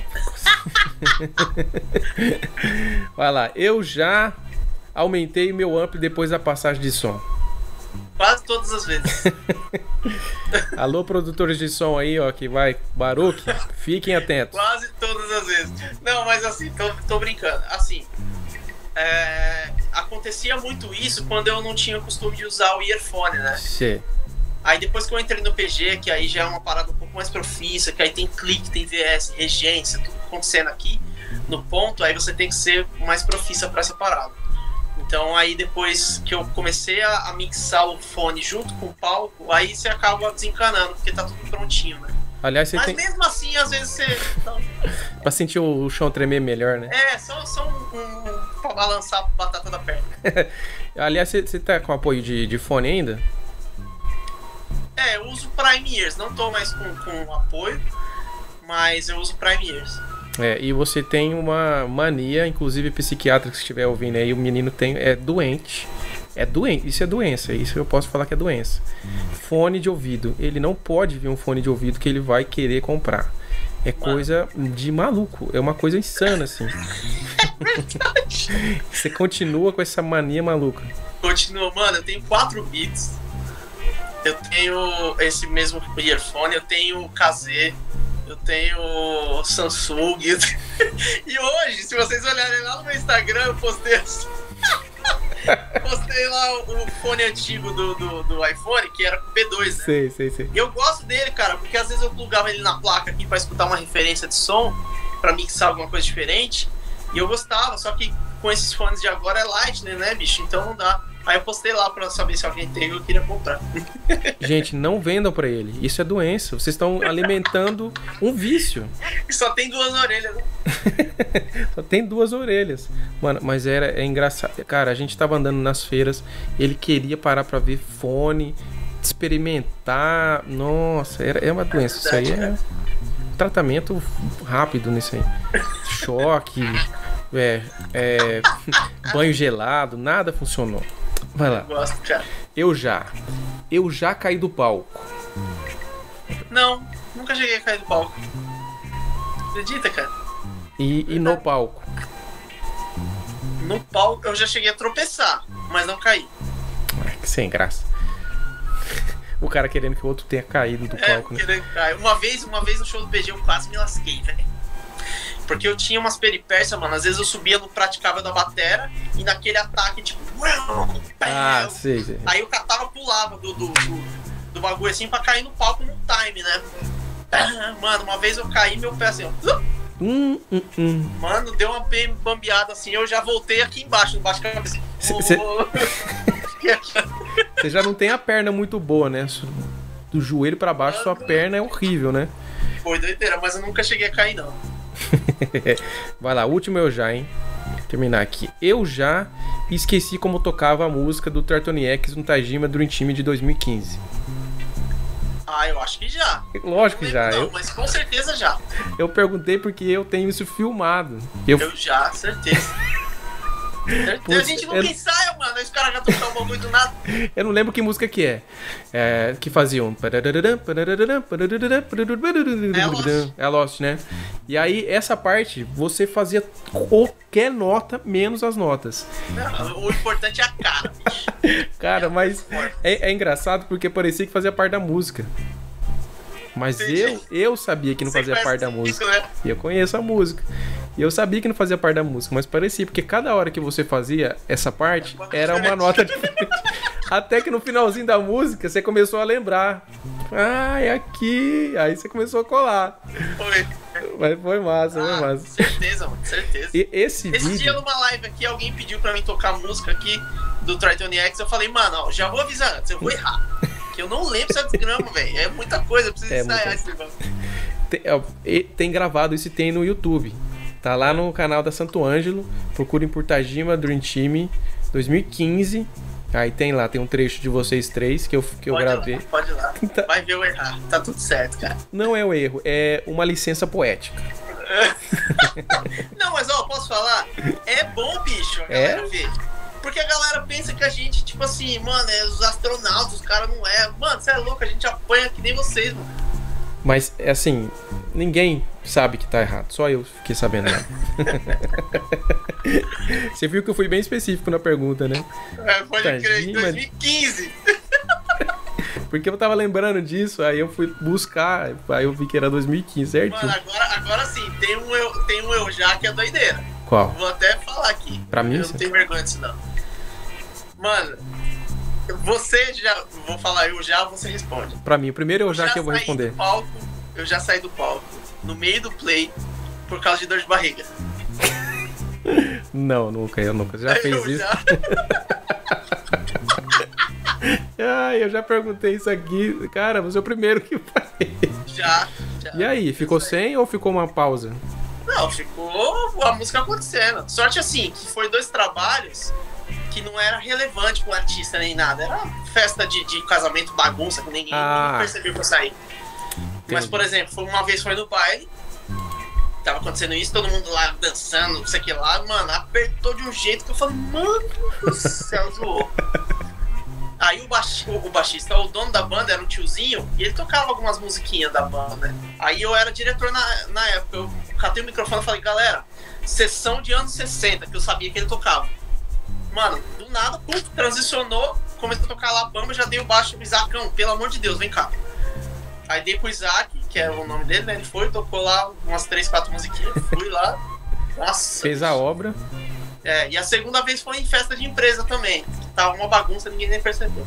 aí o tecladista, falei pro tecladista, falei, bicho, manda aí, velho, a esquerdinha aí, coloca a esquerda pra trabalhar aí. Nesse dia, você traba... Nesse dia você trabalhou dobrado, então. Mano, foi zoado. Aconteceu duas vezes, cara. Show de bola. Mano, Denis, cara, que papo da hora. Foi muito massa mesmo. Obrigado por ter aceito aí o convite. Que isso, cara, tamo junto, pô. E... Deu certo, né? Que bom que deu certo. É, com certeza. É, Depois, sem ser nessa semana agora, semana agora na próxima é o André Buzik, baixista do Dr. Sim, que vai estar aqui com a gente. E na próxima aí sim é o Vini. Eu queria que fosse, É queria que fosse intercalar, mas não deu, né? Tem, temos um André entre nós, mas tudo bem. Mas foi da hora, cara. Obrigado mesmo. O papo foi muito da hora. Se quiser mandar algum recado pessoal aí pra seguir suas redes, pode mandar. Ah, isso aí que a gente já falou pra galera seguir lá, dentro do seu OBX no Instagram, na, no YouTube e tal. Eu tô tentando reativar as paradas lá. É, mas no Instagram eu tô tentando pegar mais pesado agora em questão de dicas, em questão- de engajamento com vocês. Tá? É, e o Telegram também. Quem não estiver lá, quem for baixista quiser dicas e tal, entra lá no canal do Telegram, o link tá na bio do Instagram. E vamos que vamos, que logo logo tem curso pra vocês, tem material novo aí. Show de bola. Pessoal, semana que vem André Buzik aqui no Sondando.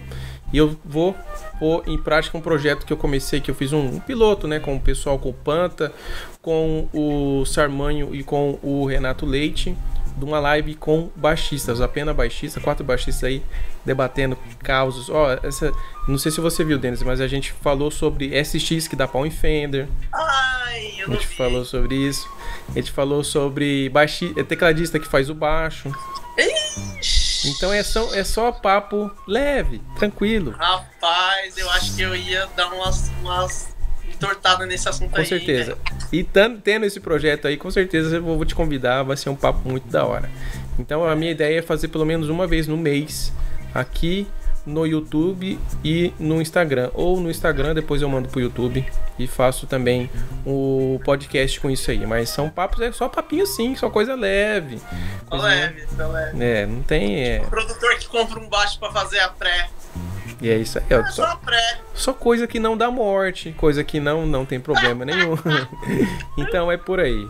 Vou é, esquematizar melhor isso aí. E lá no meu Instagram, Hernani Júnior Oficial. Não é oficial porque eu sou famoso, é porque já tinha Hernani Júnior. Já, já tinha Hernani Júnior 01.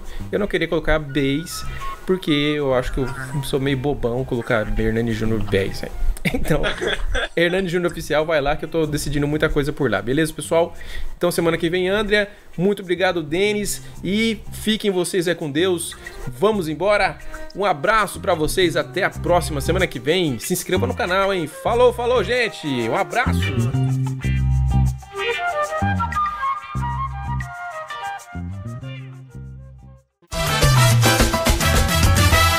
Este podcast é editado por Margem Publicidade e Propaganda.